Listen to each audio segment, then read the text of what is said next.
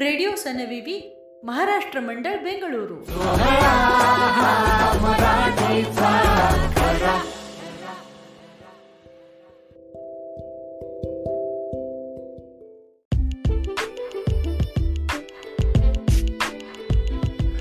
सनविवीच्या साहित्योन्मेष स्पर्धेत जून महिन्याच्या अंकात छापून आलेला लेख सागराशी हितगुज लेखिका वर्षा सबनीस अभिवाचन रेवती कुलकर्णी.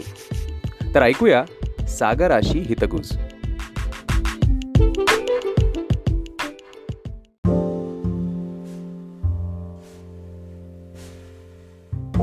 सागराशी हितगुज.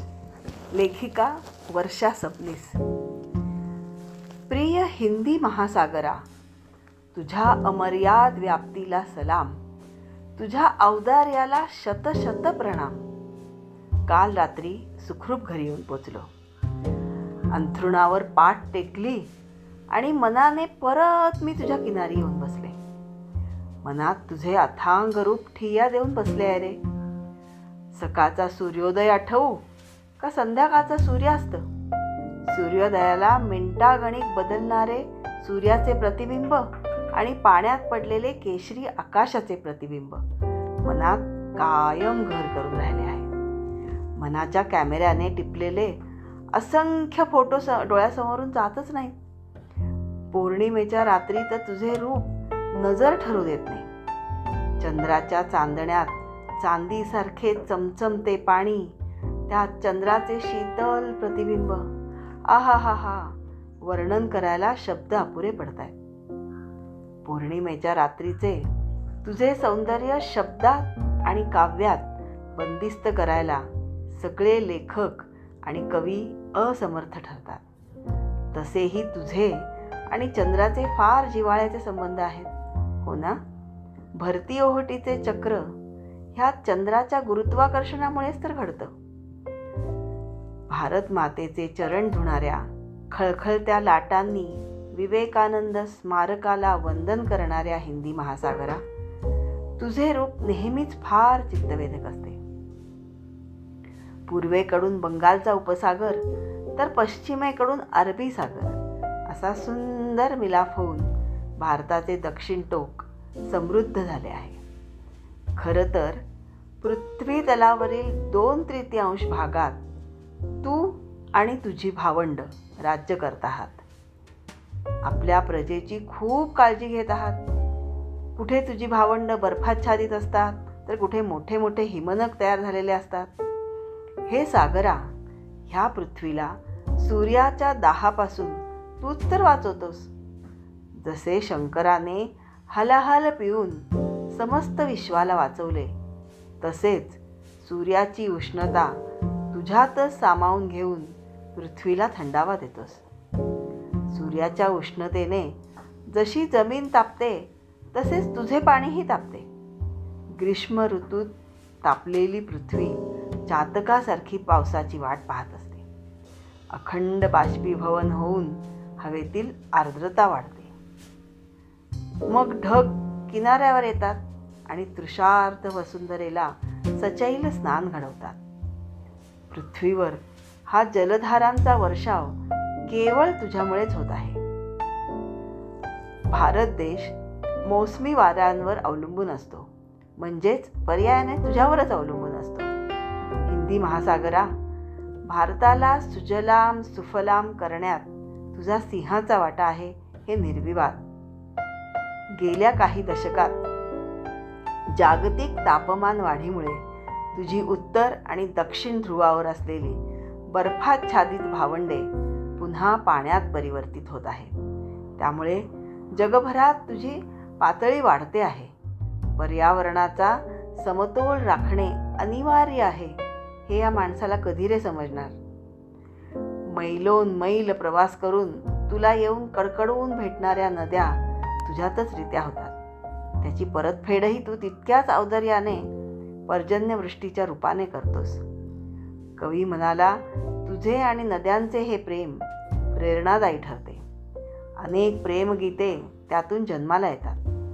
अनादी कालापासून अविरत सुरू असलेल्या ह्या जलचक्रामुळे पृथ्वीवरील जीव जीवाणू जिवंत आहेत. किनाऱ्यावर तासन तास बसून तुझ्या उदरात काय दडले असावे असा विचार करत होते. अगस्ती ऋषींनी एका क्षणात म्हणे तुला पिऊन टाकले. ही गोष्ट जेव्हा वाचली तेव्हा त्या पाण्याबरोबर त्यांच्या पोटात काय काय गेले असावे असा एक बालिश विचारही मनात आला. समुद्र मंथन करून जी दिव्य रत्ने निघाली ती अजून तशीच असतील का? असाही एक विचार मनात आला. दुसऱ्याच क्षणी आजच्या युगात प्लास्टिकमुळे झालेली पर्यावरणाची अपरिमित हानी तुझ्यातच उत्सर्जित होत असलेल्या कारखान्यांचा कचरा डोळ्यासमोर आला. माणसांच्या माणसाच्या स्वार्थीपणाची निष्काळजीपणाची कीव करावीशी वाटते रे. स्वतःच्याच पायावर कुराड मारून घेतल्यासारखे आहे हे. जलप्रदूषण हे समुद्रातील जीवसृष्टीकरता किती हानिकारक आहे हे वेगळे सांगायला नको. समुद्र मंथनातून अनेक रत्ने निघाली असे म्हणतात. हे मला तरी थोडं प्रतिकात्मकच वाटतं. तुझ्या पोटातील खनिजांचा साठा खनिज तेलाचा साठा हीच ती रत्ने असावीत. पण ही रत्ने संपवायचा चंगच बांधला आहे या माणसानी. खरं तर तुझ्या अवतार्याला काही सीमाच नाही. पण हे करंट्या माणसाला काही समजत नाही. निसर्गाला ओरबाडून टाकण्यात त्याला धन्यता वाटते. परिणामी पर्यावरणाचा तोल जातो मग कधीतरी तुझे रौद्र रूप बघावे लागते. अवेळी येणारा पाऊस वादळे सुनामी भयावह आहेत रे. तुझे पाणी खारे कसे झाले असावे? जरा शोध घेतल्यावर असे लक्षात आले की आज जगभरात मीठ मिळते ते केवळ तुझ्या पाण्यातून. कड्या कपारीतून खळाळत येणाऱ्या नद्या त्यांच्याबरोबर बरेच क्षार घेऊन येतात. त्याशिवाय समुद्राच्या तळाशी असणाऱ्या भेगातून अनेक क्षार पाण्यात मिसळतात. त्यामुळे पाणी खारट होते. ह्या पाण्यातूनच आपल्याला मीठ मिळते. म्हणून मला असे वाटते की माणसाने शब्दशः खाल्ल्या मिठाला जागावे आणि जलप्रदूषण टाळावे. तुझ्यावर ज्यांची उपजीविका अवलंबून आहे तो कोळी समाज तर तुला देवच मानतो. आणि अगदी रास्तही आहे ते. तुझ्याशिवाय ह्या सृष्टीची काय अवस्था होईल ह्याची कल्पनाही करवत नाही. चराचरात देवाचे अस्तित्व आहे असे मी मानते. ते तुझ्यात आहे तसेच माझ्यातही आहे. हो ना? मग एकमेकांचे देवत्व जपायचा प्रयत्नही आपणच करायला पाहिजे. तुझे उत्तरदायित्व तर तू पुरेपूर निभावतो आहेस. आता माझी म्हणजे समस्त मानवजातीची जबाबदारी आहे की तुझे रूप तुझ्या सीमा तुझ्या पाण्यात मुक्त संचार करणारे जलचर प्राणी ह्या सर्वांचे रक्षण व्हावे. कळावे लोभ असावा. जेणेकरून पृथ्वीवर अशीच जलधारांची बरसात होत राहो आणि परत तुझ्या भेटीचा योग लवकर येऊ तुझी कृतज्ञ वर्षा.